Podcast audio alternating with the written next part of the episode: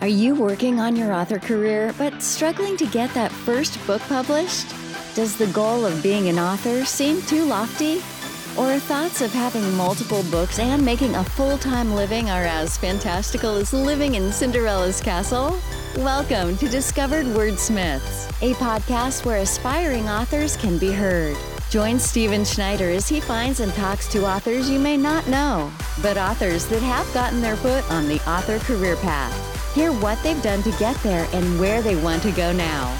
Settle back. It's time for a bit of inspiration and advice. Come listen to today's Discovered Wordsmith. Hello, and welcome to episode 146 of Discovered Wordsmiths. Um, today I have DC Gomez. She is um, fairly well published. She's got some books out there and been out there for a while, been a bestseller. So it's a different podcast than usual. Uh, someone that uh, many of you may have already heard, may have already read. So it's an exciting podcast because I like doing it a little different occasionally. Um, but if you haven't heard of her, it's a good listen. Uh, she has some great books out there. Uh, you also notice another new segment uh, at the beginning, I talked to Kathy. Now, I know you don't know who Kathy is. I actually interview her about her pop up bookstore that she does, uh, and that's coming up in an upcoming episode. But I'm also going to have her back on occasionally to talk about some new books, upcoming books, books she's read. So today was the first time giving it a try. Let me know what you think. Uh, if you like the book suggestions, that she gives and the ones that Tom gives. Uh, you know, we that's the idea. We want you to find new books. We want you to read new books. So uh, that's all the new and exciting things happening here at Discovered Wordsmith. So let's go, Kathy, and then DC. Yeah. All right. Well, Kathy uh, from uh, Books at Go Go, how are you doing again today? I'm good. How are you? Great. and the episode I talked to you about your bookshop uh, isn't on yet, but I wanted to get you back on, kind of do the same thing Tom Holbrook does, and talk about uh, what's coming up or what's you're noticing with books and what people are finding exciting or book recommendations or any of that type of stuff. Yeah. So, how are things going with your bookstore as an update? As an update before the episode. yes, yeah. So it's going well. Um, you know, with me being brand new, it's i'm still trying to figure out the algorithms and all of that. So january and february were slow. Uh, so i'm hoping for a little bit of pickup you know in in march and come into springtime. So um, we'll see. I think it's just you know the after christmas and i've heard from a lot of other small business owners that february is traditionally a very slow month. Right. so yeah and and sometime in March, April, that's when all the publishers start sending out their new yes. spring stuff for summer and all that. So exactly, yeah, cool. Yeah. So, um, do you have any recommendations today, or what do you notice coming out that you might uh, look at? Yeah, well, um, I'm lucky enough to sometimes get to read books ahead of time before they come out, which I love doing. It's a little bit of an addiction, but too almost too much because then I have so much reading on my plate. Right. But I'm good with that. Um, and one that I read recently that just came out is called The Lost English Girl by Julia Kelly. And it's historical fiction, World War II. And I know some people are burned out on that because there has been a lot of it. But this one was just extremely well written and so good. And I just can't even say enough about how good the book was. And it was a little bit different in that it talked about um, the story was about this one woman who had a child, and um, the parents, she lived with her parents because her husband took off to New York, whatever. And so, anyhow, um, they thought that when the bombings happened, that they should send this grandchild away to like a foster situation where they lived in the country and it, they weren't expected to be bombed. So I didn't even realize that that was part of World War II and that things like that happened in England. So um, it was a new storyline for me, and it was just really, really well done and suspenseful and family saga issues, the whole bit. So nice. that one I really loved. Yeah. Okay, great, cool. Um, yeah. I remember reading uh, Guns of the South by Harry Turtledove. Um, yeah. It's about the Civil War, but it's what if the South got time travelers that, brought them machine guns. So Oh. it totally changed things. Yeah. But I really loved it because he explored uh, some of the reasons for the Civil War, other than just the slavery issue, that there were other thoughts and feelings and reasons uh, Right. for and against it and all sorts of stuff. And I learned way more about real history through that Sure. story than I did in school. You know, in school we learned this was the battle, these were the people, this was where it was, Right. and you know, but the actual uh, and I, I understand it was fiction Yeah. taken from real life, but Sure. things like uh, was it Lee's home they turned into a hospital, which became Arlington Cemetery. So I was like, I never knew that. Why didn't they ever tell Right. us that? You know? Yeah. I really enjoy historical fiction. I know some people, you know, they're either burned out on certain topics or they're not as into historical fiction. However, I'm the same with you. I tend to learn so many things. There's um, Marie Benedict. She um, was a lawyer turned historical fiction author, and she writes about powerful women that weren't really recognized in his you know in history. And we just did um, lady clementine for one of my book groups and and that was churchill's wife.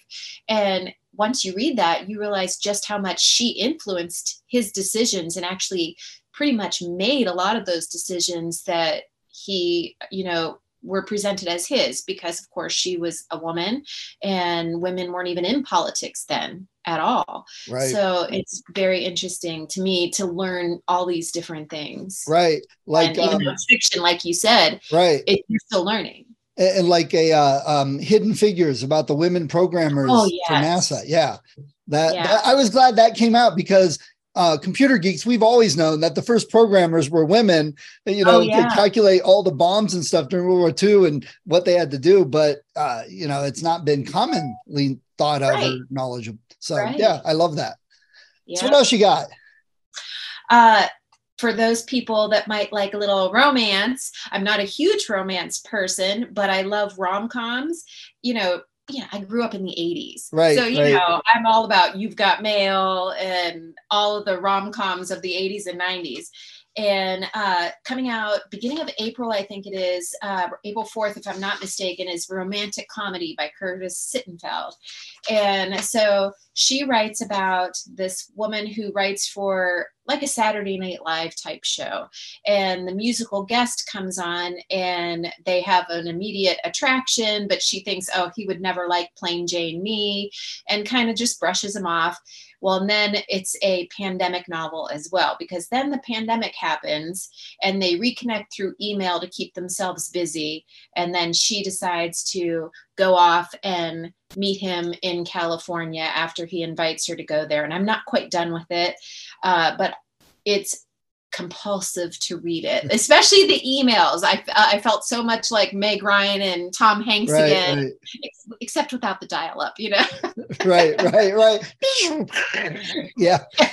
So, it's actually called romantic comedy. It is. It's That's hilarious because you know there's at what, some point somebody's going to leave a one star review and say, "Well, this didn't have enough battles or spaceships in it or something Right? stupid." It's what the title is. Figure out what it is about, folks. Exactly. Exactly. Well, that sounds yeah. I, I like rom coms, believe it or not. Uh, Yeah, I, I mean the Harlequin romance stuff that I don't get into so much, but when it's a nice, funny rom com uh, with good characters, I, I can enjoy that. In fact, did you ever read the Sookie Stackhouse books, the vampire? No. True, it- it's uh, what True Blood TV show is based on. Um, okay. and they're southern kind of romance with vampires and i actually really loved those um, partly Yeah. because i got the audiobook and the narrator is so perfect i just oh, nice. you know ate it all up and listened to them all so yeah that's that's a that's probably the only uh, real rom-com romance book i've read with audiobook Yeah, for traditional romance, I will take suggestions on what to carry in the bookstore. It's just not necessarily my cup of tea, although I'm trying. I'm trying to reach out and read a couple of those so I know what are good to carry. But if people have suggestions, I always take them because, you know, everybody has different reading tastes. right right yeah good to know all right Yeah. what else anything else Um, I have not read it yet, but How to Sell a Haunted House by Grady Hendrix. yes Yeah. i have not read of it either Yeah. And um, one of my friends, Jessica, uh, she loves Grady Hendrix and she read it already. And I have another friend, Shelly, she read it and they cannot say enough about it. So I don't know a ton about it other than um, the synopsis that I can find on the internet. So um, it's about Louise who goes home after her parents um, have died and she doesn't want to deal with her family home, but she has to, you know, do what she can to uh, reconcile everything. And um, and then there's a brother that's involved and whatnot. But then it says, but some houses don't want to be sold and their home has other plans for both of them. So that house is definitely a character in this story. Right. So it sounds interesting, but I have not read it yet.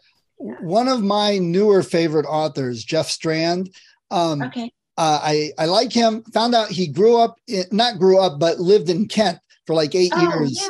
um, and went to Ro- Kent Roosevelt. And he okay. and I were born two days apart. So oh, I was kind of like, oh, I got to find, you know, uh, but he writes comedy horror and he recommended Grady Hendrix to me. And I actually oh. emailed Grady Hendrix and asked him some questions and he answered. So oh, awesome. he's a very responsive author uh, in that regards. And I've seen his books actually at uh, Last Exit bookstore. They've gotten a few oh, of them cool. in. So he's expanding and big enough that people are reading them and turning them in, yes. which, you know, that's fine right right yeah i love when authors do that because it just makes you feel more connected to them you know yes. and that they and and like you have said i'd rather have my books give my books to somebody to sell them to get out there you know so right. that people are reading reading my work and that ha- when um, we did Violent Conspiracy for my first book club.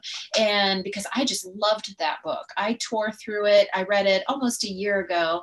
And um, so when I picked it, I tagged him in social media. He responded almost immediately. Nice. Saying, Thank you so much for choosing my book. And that just gave me, you know, all the more warm feelings towards him. And and I was glad that we had chosen his title, which everybody really loved. So yeah, and, and, what people don't realize is even authors that are picked up by Random House or Penguin and they're published, yeah. big authors, a lot of times you've got J.K. Rowling and Stephen King and Dean yeah. Koontz and all those up here, and then literally it's like tens of thousands of dollars right. difference to what the other guys make.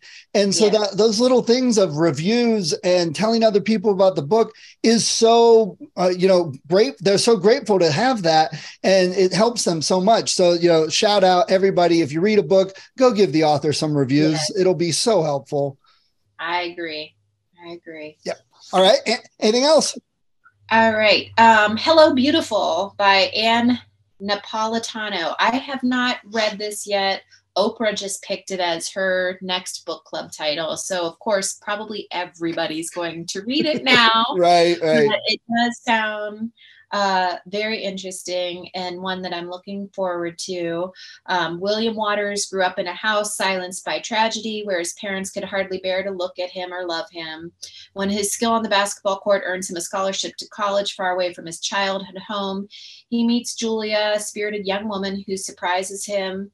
And um, with her appreciation of his quiet steadiness, Julia comes her, with Julia comes her family. She is inseparable from three younger sisters Sylvie the dreamer, Cecilia the family artist, and Emmeline, who patiently takes care of all of them.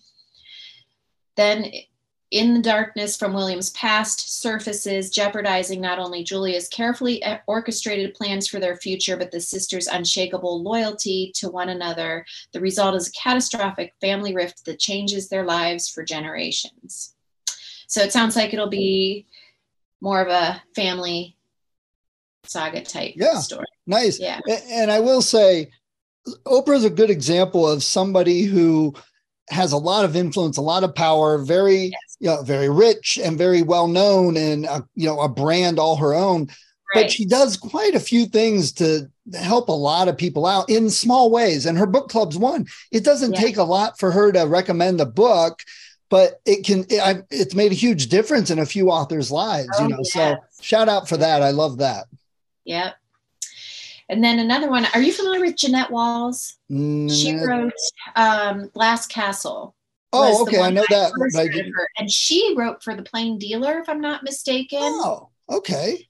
Nice. Yeah, and um, so Glass Castle was really started me in on memoirs. Now I love to read or listen to celebrity memoirs in particular, but um, she wrote that years ago and then there was another memoir she wrote that involved her grandmother but now she's actually writing novels and so she has a new one coming out in april or end of march it might be march 28th called hang the moon and it's set back uh, maybe more turn of the century early 1900s and it's about Sallie Kincaid, who is the daughter of the biggest man in town, and he's actually called the Duke because everybody listens to him and he owns several rental properties so they all have to he has send someone around to collect the rent and and all of that. Well he, her mother is no longer in the picture and he is remarried and they have a son together and she takes him out to teach him how to drive and like a go-kart type of thing. And they accidentally have this little accident and the son gets a little bit scratched not seriously injured at all. Well the new wife says she's got to go. Our son is the most important thing. So he sends her to live with her aunt on her mother's side and says don't worry. When things blow over i'll be back to get you nine years go by and she's finally brought back to the house because that wife passes away. So he needs someone to help raise his son who's now preteen age. And so it's her story about coming back into this big southern family and her finding her role in all of that. And then he actually passes away. So then she has to deal with someone else taking control of the family and it's just a lot of tragedy and a lot of figuring things out but it really is um, I re- i'm really enjoying it. It's keeping me nice. very interested in in hearing all about this so nice. that's another one I'm, i think people will like. Okay cool great. Yeah. Yeah. Is that all your recommendations? You got yeah. any more? That's about it for now. Yeah and, and, it's springtime, so there's a lot of new books coming out for us to yeah. look forward to. Uh, I think you had some really good variety of uh, recommendations there, so I'll make sure and put links uh, to the books on uh, Books a Go Go uh, each oh, one good. of these, yes. and people should check you out. Yes, thank you. Yeah. Thank you. All right. Well, I appreciate you taking a few minutes and jumping on. I know you worked and then you stopped at the gym and rushed home. And so uh, it's been a busy day for you. Time to relax it's and read. Always a busy day, but that's okay. I would rather that than have nothing to do. I exactly. thrive on so yeah. It's a completely yeah. different type of busy when it's not uh, centered around kids, when it's your right. own busy. Yeah. So, right, right. All right. Well, thanks, Kathy. I'll talk to you later. All right. That sounds good. Thank you. Mm, bye. All right, great. So this morning, uh, I have as a guest a wonderful wall of books and their owner, DC Gomez. Uh, so, DC, good morning. How are you? Good morning, darling. I'm wonderful. How are you doing today? I am doing great. And it's not actually morning for you, is it? No, it's still very morning. I'm actually in East Texas. Yes. Okay, okay, okay. I, I, had you in the wrong spot in my head. So, uh, well, why don't we do that? Tell everybody a little bit about you, some things you like to do besides writing, uh, where you live, and whatever. I'm a USA Today bestselling author. I'm an award-winning author, which is kind of fun. I'm also a podcaster, so I am so excited to be here and just connecting because it's hard to be on the other side of the microphone. I was like, oh, what am I doing? This doesn't happen often. I am in East Texas. So for everybody who's wondering, the weather yesterday was, you know, 32. Today's supposed to be 80. So living the Texas dream. What can I say? It sounds and like I, Ohio. thank you. It is this weather that goes up and down. You're going, I think I'm good. I think I'm good. Well, we'll take it from there. So I do multiple genres, which is kind of interesting for most people because I go from urban fantasy to lit to straight children's books and devotional. So I do a little bit of everything. And one of the things that I enjoy to do, I'm a reader, obviously in the background. So I'm a huge avid reader, but I also enjoy when I have free time. So today, this Sunday, as soon as we're done, I'm going to go food shopping so I can cook. So that's kind nice. of the fun things that I get to do. Nice. Okay. Now I, I got to jump on something real quick that you brought okay. up. you write in multiple, multiple genres, and just about everybody's advice is don't do that. Stick with one genre, do different pen names. But you have done it, and not only that, you've been on a USA bestseller list. So let's even before we even talk about everything else, why did you choose to do that? And do you find all the different genres about as successful, or is there one you're you're more focused on? One of the things that I can be honest with myself and the world is I probably don't have the bandwidth to handle multiple pen names. It's just kind of the nature of what it is. I just don't.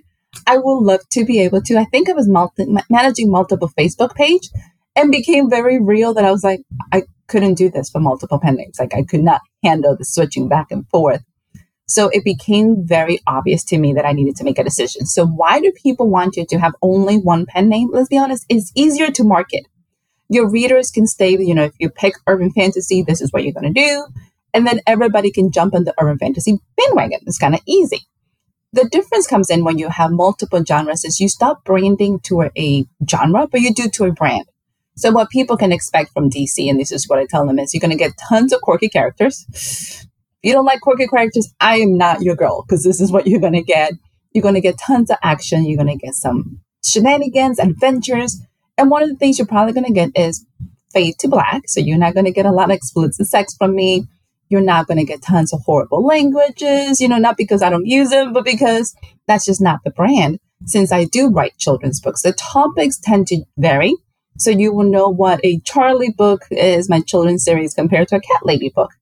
So it kind of goes from there. But the brand is very much, is going to be humor, is going to be full of action, it's going to have quirky characters and somewhere underneath is going to have the message. So that's kind of what I focus on, just because switching from brand genre to genre just became something I couldn't handle it. I have friends that have multiple, and I'm like, Whew, you're my hero. I can't.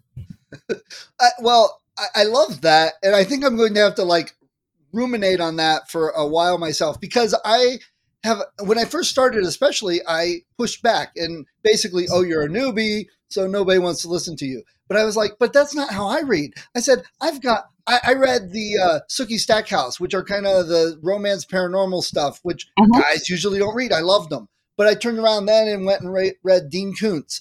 And mm-hmm. I read, uh, I read, you know, young adult books when they are interesting. So I, I have, I have Asimov. I got done reading Foundation and went right into uh, something completely different. So I've always been like, but that's how I read. That so it doesn't make sense that I should only write, you know, and people are like, no, no, no, no, write just one genre. That's all you should do.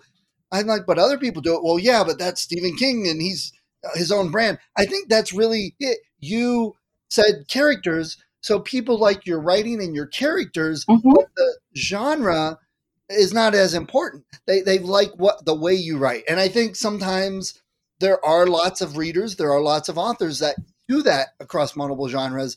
So I, I think what every time I get some advice, I always think, well, that's good advice, but it may not be always true.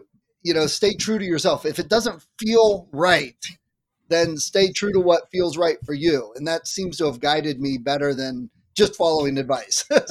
That's probably the best way is be authentic to you and what feels right because you can canvas everybody and everybody's going to give you a million advice if it doesn't make sense to you, it's not going to work. You're not going to make it work. It's not going to feel right. You're going to be fighting yourself a lot. Right. One of the things that you have to be aware is if you're going to go brand and mixing your genres, it's going to take longer. So whatever is, be very aware what success means to you because achieving it, it will take a lot longer because yes. people are going to have to get used to you switching gears and they're going to have to get used to it. But readers will follow. And, and I think along with that though, because I write middle grade and I think mm-hmm. if there's any demographic of readers, middle grade don't care about genre so much as they do what they like. And they read, the ones that read, read tons. And yes, like if they read Percy Jackson and love Jackson, Riordan comes out with something else and like, oh, Rick Riordan has a book. And it's the author and the brand at that point. And I think maybe that's it. A lot of the advice you get is adult uh, writing, adult books, and that. I don't think that applies most of the time in the middle grade realm. And I think that's something I have to always keep in mind for any middle grade writers and readers. Well, I think for writers as a whole, one of the things we have to be very much aware is that it is easier to become successful if you stick to a very niche. That's just the nature of what it is. People True. can find you. You can target that entire demographic faster. if that's not how you write, you're just making yourself hate what you do. And this is supposed to be fun and enjoyable. So if it doesn't fit, I will say don't do it. Find yeah. something that resonates with you and makes you feel happy inside. Yeah, I, I, agree. I think I've come to terms with if I was on my deathbed, I think I'd regret more not writing all the things I want to write than I would, oh, I should have written one genre. I, you know, so I go with what works for me. So before we go off too far in a tangent, because we could probably go on for this forever, we want to focus on your book a little bit. Uh, it is the new one is Plague Unleashed. Uh, so tell us a little bit about that, and tell us about uh, you know touch on uh, your other books a bit because now I'm interested in all the genres you got. I think I need to probably do some clarifications. We're definitely promoting Plague because it has a new branding, it has a new cover, the whole nine yards. So Plague is book two, and the Intern Diaries. So the Intern Diaries is five novels, three novellas, and it's based on the Four Horsemen of the Apocalypse. And Plague is probably one of my favorite ones because it's just straight wild. There's zombies running around in Texarkana. So for anybody who's been in East Texas, we're like itty bitty town in the middle of nowhere, but everybody crosses us. It's kind of fun. And you had typical because I wanted this is obviously before the pandemic, so you're looking at 18 time frame. And the question one is, what if, God forbid, pestilence had, and we're talking horsemen, of course, a plague that went loose that didn't meant to happen and is turning people into zombies, right? So this is the question that I wanted to play. Where the intern diaries is one horseman is introduced and one supernatural being at a time. So by the time you get to book five, is all hell breaks loose. But with plague, it was you know you got Isis. Isis is death's new intern, and death has a rule: you can't kill people. So of all the horsemen, you will find out the only one not killing humanity is death. Imagine that. So Isis has been tasked with figuring out what happened with humans. Don't kill them because if you kill them, the, their souls are lost and death is going to get mad. And when you do it, you better hurry up because 20,000 people are coming to Texarkana. She's like, no pressure whatsoever, none. So you have Isis running around town with her guardian, who happens to be a five dozen year old talking cat, a boy genius who's going through that 11, 12 age of like angst because nobody understands them. So he's angry. You have an entire community trying to figure it out people just keep appearing, walking around trying to eat each other. And ISIS is trying to knock them out and put them somewhere until they can find a cure, and Pestilence does not want to help. Nice. So I said we talk quirky. There's tons of quirk, there's t- tons of madness, and all these people are just running around going, What is going on? So, yes, nice. super fun. And, and you said uh, quirky characters, which that's always intriguing to me. Uh, that's some of my favorite type of reading uh, when get that.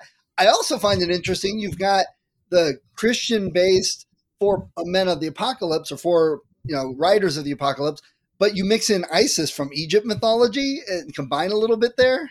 So Isis is her, she's actually a 24 year old former army vet. So, and her parents did name her after the goddess of the apocalypse, so after the goddess of Egyptian. So you do get a little bit of that. If you read Constantine's story origin, you find out that he is from Egypt. So there is this whole Egyptian mythology touch in there that you tend to be like, mm, what is going on? And I think the reality when it comes to us in our writing is we're influenced by everything. Right. You know, so sticking to one genre tends to kind of, or one theme, puts you kind of very much into a small box. When you let yourself just play with everything you know, you'd be surprised how much more fun you have. So with this story is, you know, pull a little bit of Egyptian, pull a little bit of, you know, Roman Catholicism, since we're playing with a lot of that, you know, put Christianity in there, put all these little pieces, and you tend to find humanity. And I think that's the beautiful thing about it is we're all a mixture of everything. So when you put it in a book, you're going, God, this is going to turn interesting and bad. Because I'm also sending this in the Bible Belt. So it's like you have zombies in the Bible Belt. well, I, I must say, now I'm a little upset with you because that uh, to read list that I told you about that I have, there's now five more books that are getting added to that. So thank you much for adding to my time. Uh, you know, I love that. So if some is a lot of times people are like, well, what what's it like? Is there another book or author that you would say your writing or your books, these books are similar to? If you like urban fantasy, because this is a catch with it, you have to enjoy the madness that comes with it. It is first person, so I have to kind of give people that disclaimer. If you don't like first person books, Isis's story is going to drive you insane because it's in her head and through her eyes.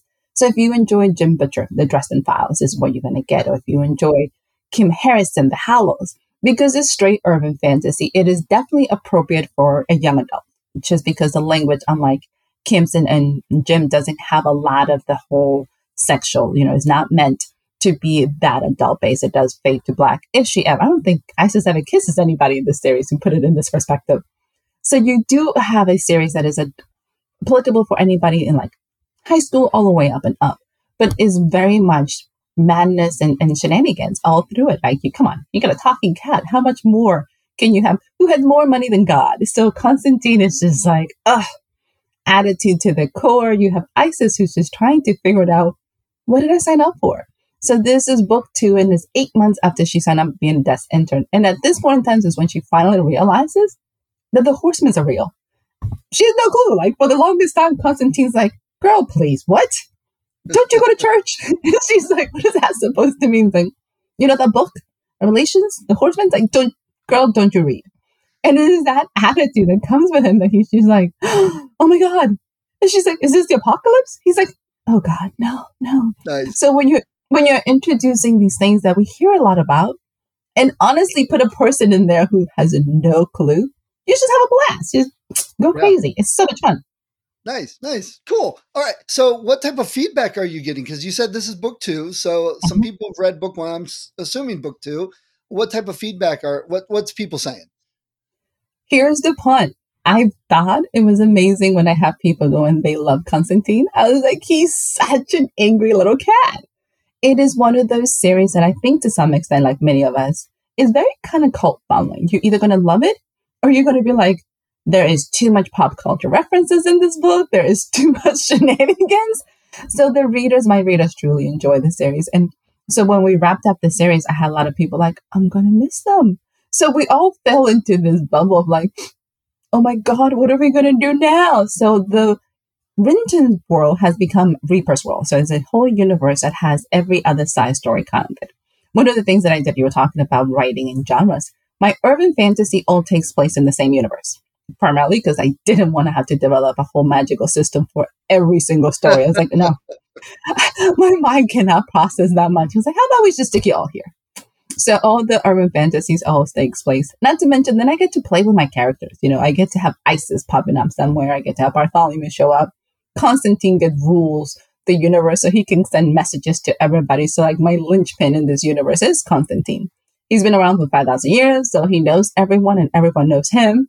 So anytime you want to make a connection to all the books, just bring up Constantine. They're like, oh, that, oh yeah, Constantine, that cat. Mm.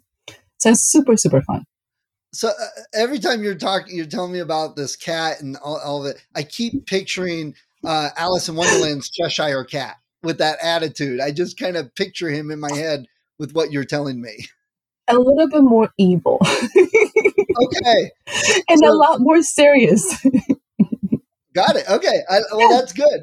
That's good. Yeah. But if if people are, re, you know, if they're focused on that character and that sticks with them, you couldn't ask for anything more because they, you know, they want to see what happens it's one of those things that happen by accident. So I have a reader's magnet that is free. So the origins of Constantine for anybody's looking to see like what does she write? It's a free novella. You can pick it up anywhere. And I honestly asked one of my first beta readers, I was like, hey, I need to do a, a free magnet. What should I do? And he's like, you're Constantine. And I'm like, the cat? Like, you, you what? Like, we're going to talk about the cat? He's like, yes, the cat. I was like, okay. So I had to go back and sit, like, seriously go back and go, and I know you're 5,000 years old where are you in history? Where do I put you? So Constantine goes back to the very first, you know, empire in Egypt. So we're going to Memphis all the way. And then because I have this obsession with Egyptian mythology, so who do we have to introduce but Anubis? Because he's like my favorite. So you get to find out who Death is, according to the series. You get to meet a very cranky, angry god who hates what he does. And this really bubble of fur that happens to be Constantine. Because everybody's like, was he a prince? Was he a man? I was like, no, he's always been a cat. like he's always been a cat. He just happens to have to be a cat now with a lot of money and a lot of power. So there's a difference. But Constantine has always been a cat. When I when I wrote it, I tell my brothers like, this is an underdog story. He's like for about two pages. like that was about it. yeah, and that I love that. You know, I haven't uh, written as much as you have, but I love discovering that when your characters like grow on their own and suddenly you're like okay i gotta go change my outline. I gotta change the dialogue at the beginning because it doesn't fit the real character that's emerging. Uh, and that's that's one of the great lego fun parts of writing you know? Oh god yes. Absolutely. So.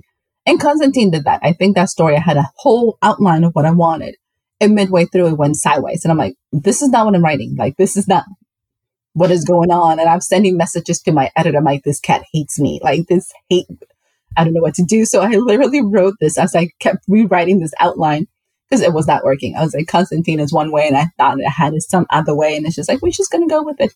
Yeah. yeah. and that's exactly what we were talking about earlier. You know, uh, just go with what feels right. Go with your gut. I love that. So, if you had a choice, uh, this series of books, would you rather turn it into movies or a, a TV show? That's such a hard question, and I keep going back and forth which one would I prefer. I would love to see a series because you can go in so much depth with these characters. You can truly bring their personality to life. At the same time, a movie would be fun because there's five books. You can do a five, bang, bang, bang, and knock it out. But a series will give you a whole bunch of depth and you can play with all of them. You can explore all these different craziness that goes behind the scenes that normally you wouldn't have enough time to do in a movie. I, I, I love asking that question because things are so different than they used to be with movies and TV. You know, a lot of times the people who read the books would say, "I'm not even going to bother with the movie because it's not going to be good." But that's not always true anymore. They mm-hmm. they're, they're starting to understand if you really capture the essence and uh, of the book and even get the author involved. Before it was always like, "Okay, we paid you, go away, we'll do whatever we want," and then it flops, and they're like, "Well, we don't know why it did," and that's not the case anymore. But then the TV shows have evolved. Instead of like, oh, we have to do a TV show that's 24 episodes from September to May, it's like, eh, we can do eight episodes and schedule it and put it out at the ideal time for that and really delve into the characters and really so it's such an interesting question in today's world. 20 years ago it would have been completely different. Absolutely. Uh, it changes the way we see everything. Yeah. I love it. And uh, it, it, allows the choice of what would work best. You know, it, what would do, would it work best as a two hour or three hour movie now, and and get all that action and all that, or is it best as these characters that build up and we grow over time? You know, Stranger Things would not have been successful as a movie in the theater. It probably would have flopped big time, is my opinion. Uh, so yeah, I love the answer. I love talking about that with all the authors. Uh, do you have a website that people can go to and check out all your information? I do. You can check out dcgomez-author.com. I'm not very creative with my name, so I'm like, listen, it's hard enough to find me. Let's just stick to that. So well, dcgomez-author seems to work. As a uh, web guy, uh, you don't want to be creative uh, with your web name, your domain name. Nobody will find you, and it's kind of pointless. They they want to be able to find you. So stick with as basic as you can still get, as long as no one else has your name. so this is it. What are you working on for your next book? Right now, I have two different books that I'm playing with, trying to decide which one is going to come first. I'm working on a trilogy. So the last book in the trilogy is getting ready to come out, which is the Order of, of the Assassin series. It's a spin-off of the Intern Diaries. So one of our characters, Eric, happens to be a witch turned assassin now happens to figure out trying to clean up who actually betrayed the order. So he moves to Salem. So I side note is I promised my mother I was going to do a book in Salem. So lo and behold, there has to be a book in Salem. So this is it. So I'm trying to figure out do I join jump into book three deployed and actually bring it all together? Do I go into cat ladies? I don't know. I have options and I'm kind of I'm doing an exploratory year figuring it out what's next for me. So yes. Nice, nice. Uh, uh, funny you say that. I seem to keep coming around to Salem because I wrote a short story for my kids that involved Salem witches uh, in modern day. Uh, and then about a year after that, I went with a group of authors to Salem and we wrote a group of short stories that we released as an anthology. So I got to visit all the places that I had only seen on Google Maps for my original story. And then I found, and you may even be part of this, there's a gathering of witch authors uh, coming up in Salem uh, this year and next year. They already have it planned for next year. It's like 55 authors and stuff. I'm like, okay, well, I guess I need to go back to Salem just to, you know, meet all these authors and, you know, see what's up with that. Uh, so it just keeps coming back, it seems. it's, a, it's such a fun town. I recommend it. I love it. So, yes. It is.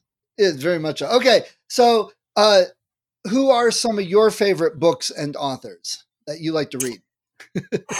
That's such a hard one. Can you tell I'm addicted to yeah, books? I was, so thinking, I was laughing thinking of that. Yeah. I'm definitely in love with urban fantasy. So Kim Harrison, when it comes to urban fantasy, is one of my top. You talk about Charlaine Harris. I love her stuff as well. But I also read a lot of middle school as well as young adult. So things that I'm waiting for patiently, saying kind of loosely, is the last book in the um, Keepers of the Lost City. So it's a middle grade series who I'm in love with this. I'm just wondering, like, let's wrap it up. Like, I, I don't have enough patience to wait. And I also, you know, love Rick Riordan. I like Rick Riordan presents. Like, I love the books that he's pushing out. I Yeah. love a lot of the stuff. And I'm a huge fan of a lot of my indie friends who have amazing books. So, favorite books is usually what am I reading now? Because other than that, I'm like, there's so many. So, so what's the one book you've read two or three times in your life, gone back to?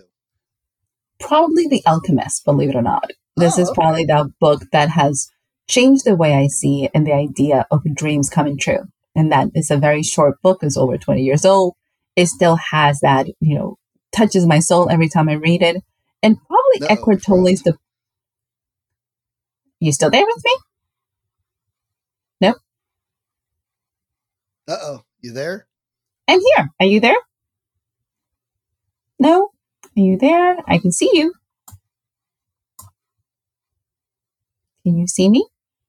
Hello? Hello? Can you see me? Stephen, can you see me? Hello? Uh oh. Hello?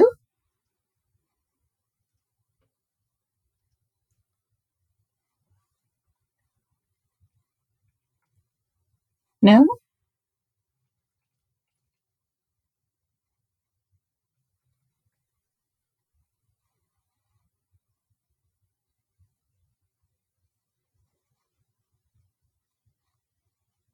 What happened? Yeah, we were frozen. So sorry, uh, you were talking about The Alchemist and how uh, much you liked it. I think we caught most of that. uh, Awesome. for that. So if not, uh, maybe when we meet sometime. I will say though, I love what you said about magic because uh, I noticed uh, we, you know, one of those things that things happen in your books that you don't think about and plan. I realized a lot of my stories are uh, essentially showing kids there's magic in the world and there's magic all around you, and and you can bring out the magic. Uh, that kind of is the overall theme of everything I've been writing without thinking about it. So uh, I love what you said about magic. That, that's great. In your town, do you have a favorite bookstore that you like to go to? I have a very small town, which is kind of hard. So basically, you can either go to Books a Million or you can go to the library. So I tend to spend a lot of time at Books a Million, which is kind of fun to the point that I think the people know me by name. So this is where I spend my time. It's just, even when I want to write or pick up a book, I tend to go to Books a Million because that's kind of what we have here. What's there? Yeah. Okay. Yeah. All right. So uh, we, we have a little bit of a author discussion. But before we do that, if someone came up to you on your on the street and said, "Hey, I heard you wrote some books. Uh, I was looking at these new this new series you got. Why should I get your book and read it?" What would you tell them? Ideally, it will be, comes back to do you like to be entertained? Do you want to escape from life for a little bit of while and, and join some characters that are having a blast trying to figure it out their own lives? Usually, I write for people to kind of engage, entertain, and just kind of get lost in a book. That's usually the essence of why I write. So if they enjoy fantasy, you enjoy quirky characters, or you enjoy just to a really fun read, pick up a book. You're never going to go wrong with the book. Agreed. Agreed. And if it really doesn't click with you, put it down go find another one. Give it to somebody that would like it. You know, pass it on. Uh, okay. So before we talk about our uh, discussion, we're going to talk about writing as a career versus a hobby uh, and how to choose and whether you should choose and all that. Um, where are some places that you're going to be over the next couple months? Any any visits anywhere or any conferences? I have a really packed schedule, so I'm confirming things as we go. I'm going to be doing, I'm going to be in Jackson in Florida, Jacksonville, Florida in March for the Bay's Books Convention. I'm going to be in Savannah in July, which I'm kind of exciting. We're going to do Tyler beginning of April. So I have a whole bunch of events that we're literally locking into place to make sure we get them all in. So it's kind of exciting. It should be a really fun year. And you've got a calendar, I think, on your website, correct? Yes, that's the one thing is getting updated this week now that we're confirming and locking an event. So yes. Nice, great. Okay. So you brought up the topic of uh, writers choosing to write as a career or as a hobby, which I think is a good topic because you have been on USA best-selling list. So you're a bigger writer than most of the people I talk to, and I think that's wonderful. Um, so where where where does that choosing come in? Where where can you say I want to be full time if you're just starting? Uh, you know, what advice do you have? What what thoughts do you have on that? One of the biggest things that I think people have to realize is it is okay not to be a full time author. And It is okay not to make this a business. Because if you decided to make it a business, you have to treat it like a business, good, bad, or indifferent. And it's really, really hard because as creative, when I think of writing, think about it in three parts. You have the arts, which where the stories come into play. You have the craft, making this into a book. And then you have the business where it comes into selling it and be able to be marketable and thinking about promotions and thinking about reaching your audience. A lot of the times that we see is we have a lot of authors who are trying to figure out, do I do this? Do I not do this? and we're putting in hobby money and expecting business results. So one of the things. I, one of my TikTok partners says that the best. I was like, never thought about it that way.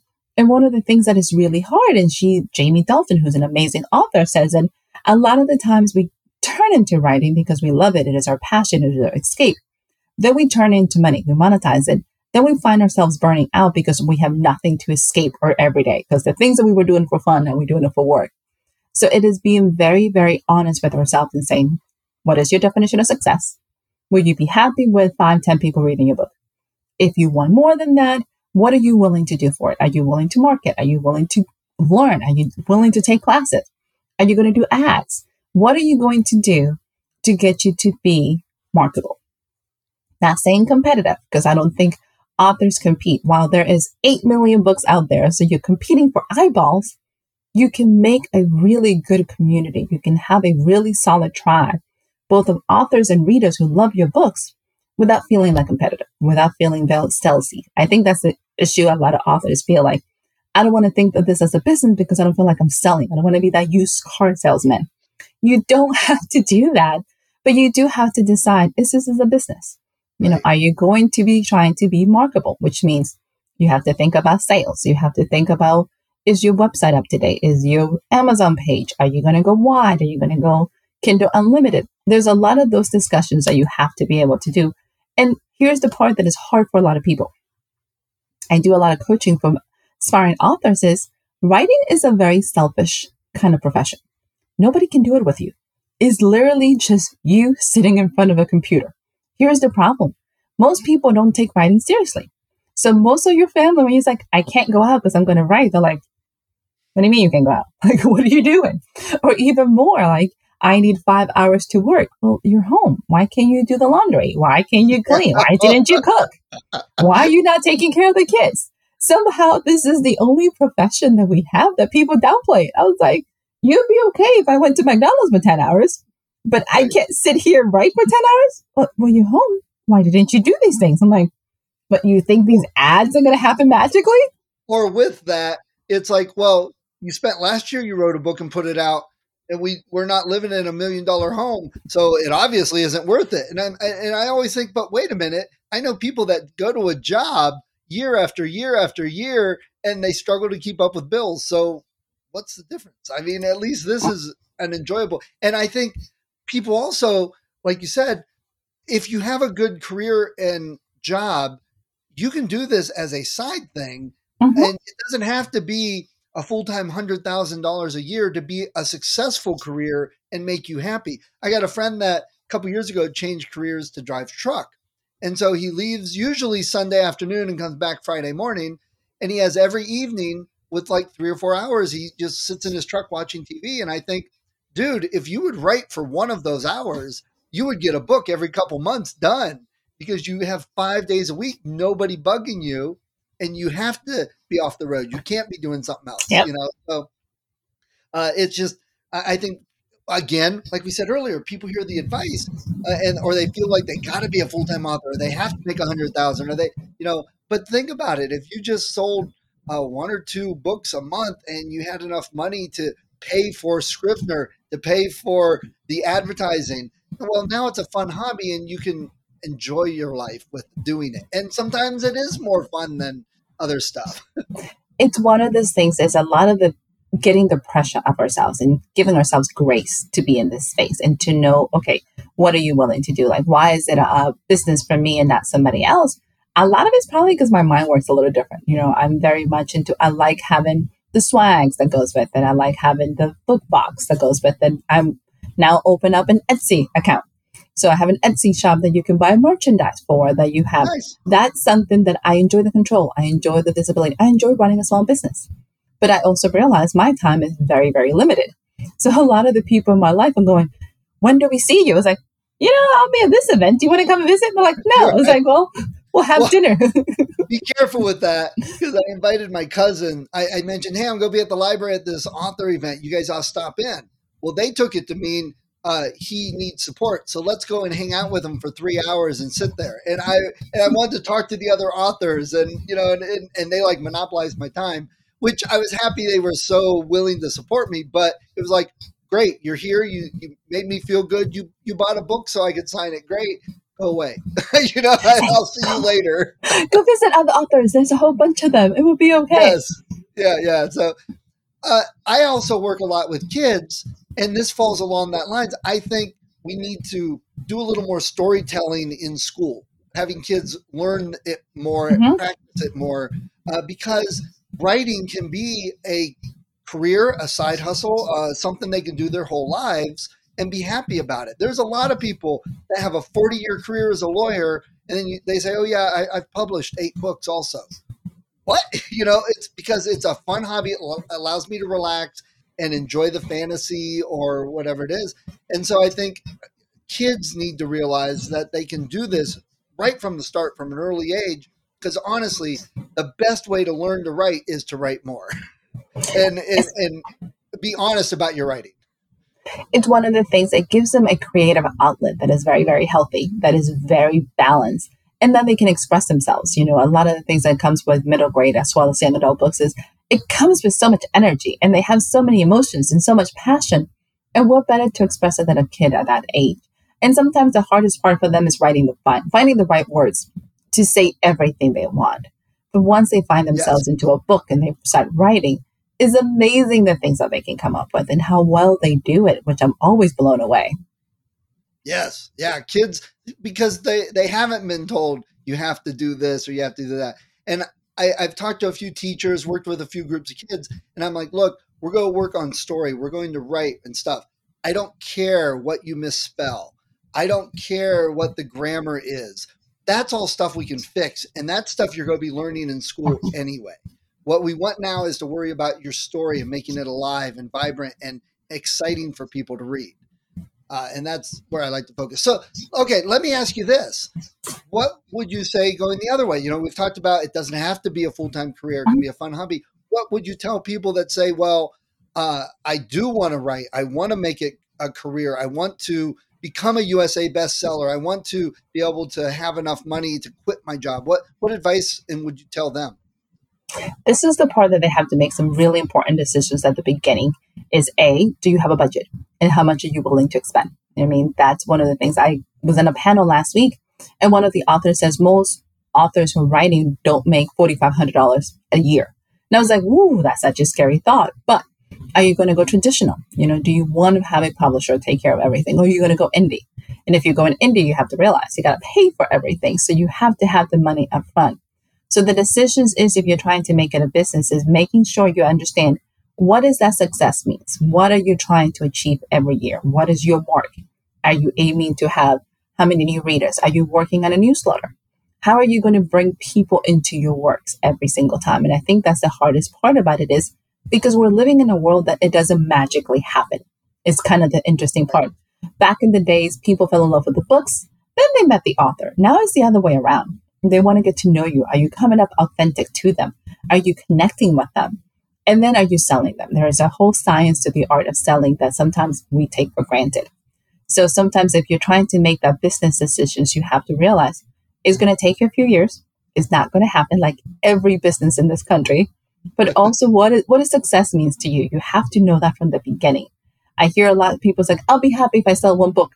I was like, so if I buy your book, will you be happy? He's like, hmm, that's not what I meant. What exactly do you mean then? Like you have to be specific in order to achieve these work because it's not you're just aiming at, you know, pie dreams, you know, you're aiming for all these things. You have to be able to say, this is what I want and work towards that. And and be honest with what you want, like you just said, uh, and and realistic because and I think a lot of the new authors still have that fantasy in their head of oh if I write a book and get it out there it'll be world famous and everyone will love it. And and I've learned and I laugh uh, now because I thought this way a little bit but you say so who is your book for? Oh it's for everybody. All right. You obviously are new because no author that's been writing for a while ever says it's for everybody because they understand it's really not. So you need to be realistic about it. And I also tell people uh, that they need to worry more about the fun of writing than worrying about because I, I I've seen authors at these conventions asking you know panels of authors and stuff. It's like so. Uh, do you recommend we publish on this? Do you say we should advertise with this? And when you talk to them, they're like, "Oh yeah, I haven't even started my book yet." Well, why are you worried about how you're going to publish it? If you haven't even started, do you do you, did you outline it? Do you know who your characters are? Because that's way more important right now than what you're going. The publishing part, you can actually screw that up several times in different ways and still be successful and figure it out. But you screw the writing up, and you're not. And it doesn't matter what you do with the publishing.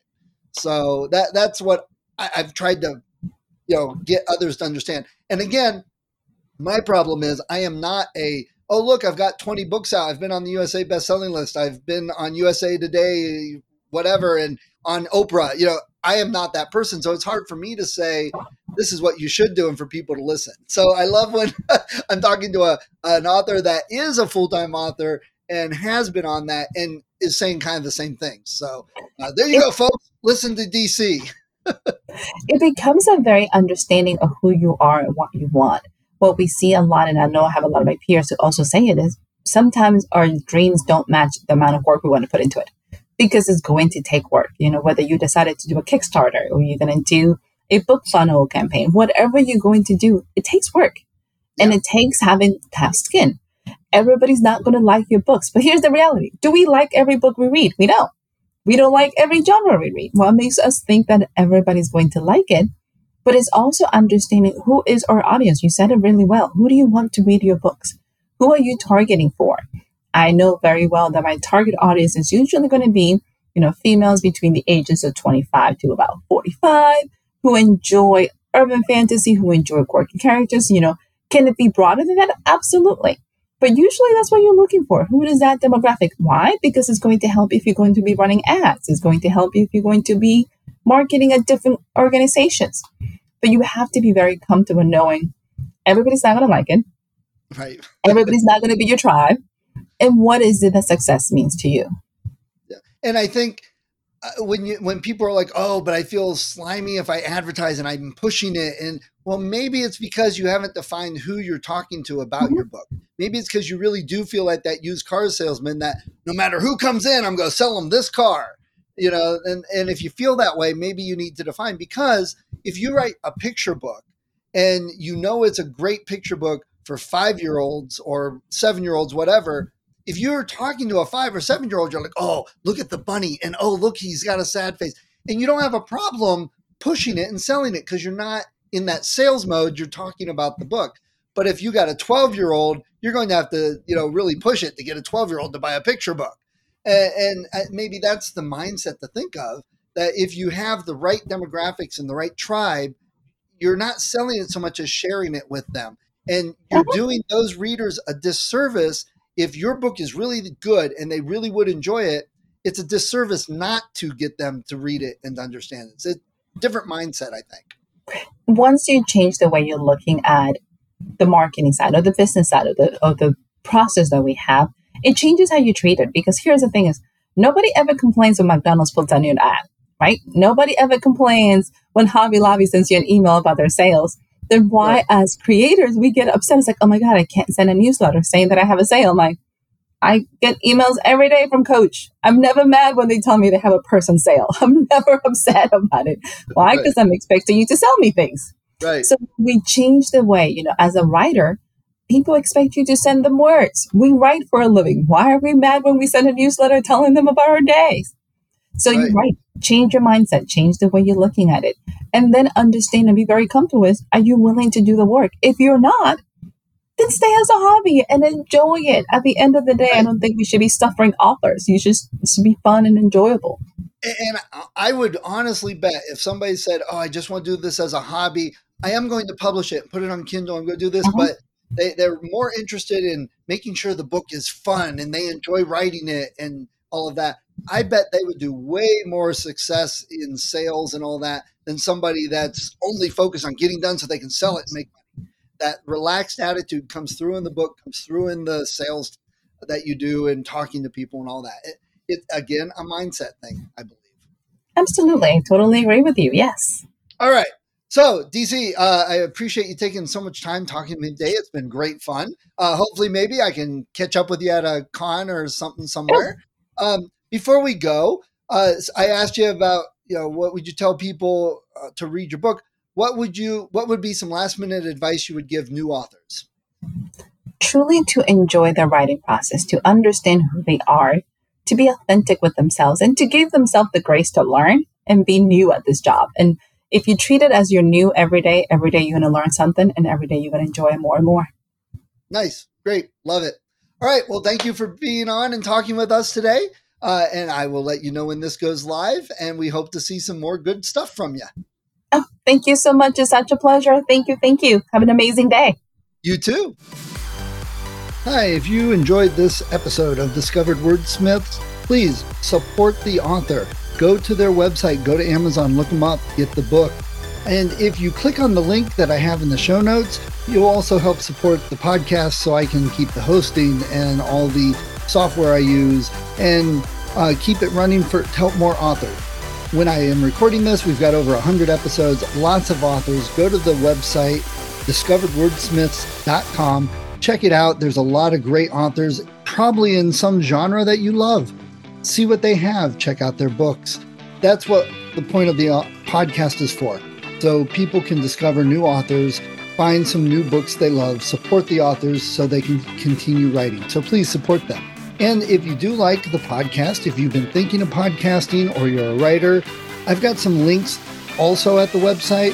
Click on those if you're interested in any of the software or services that I talk about.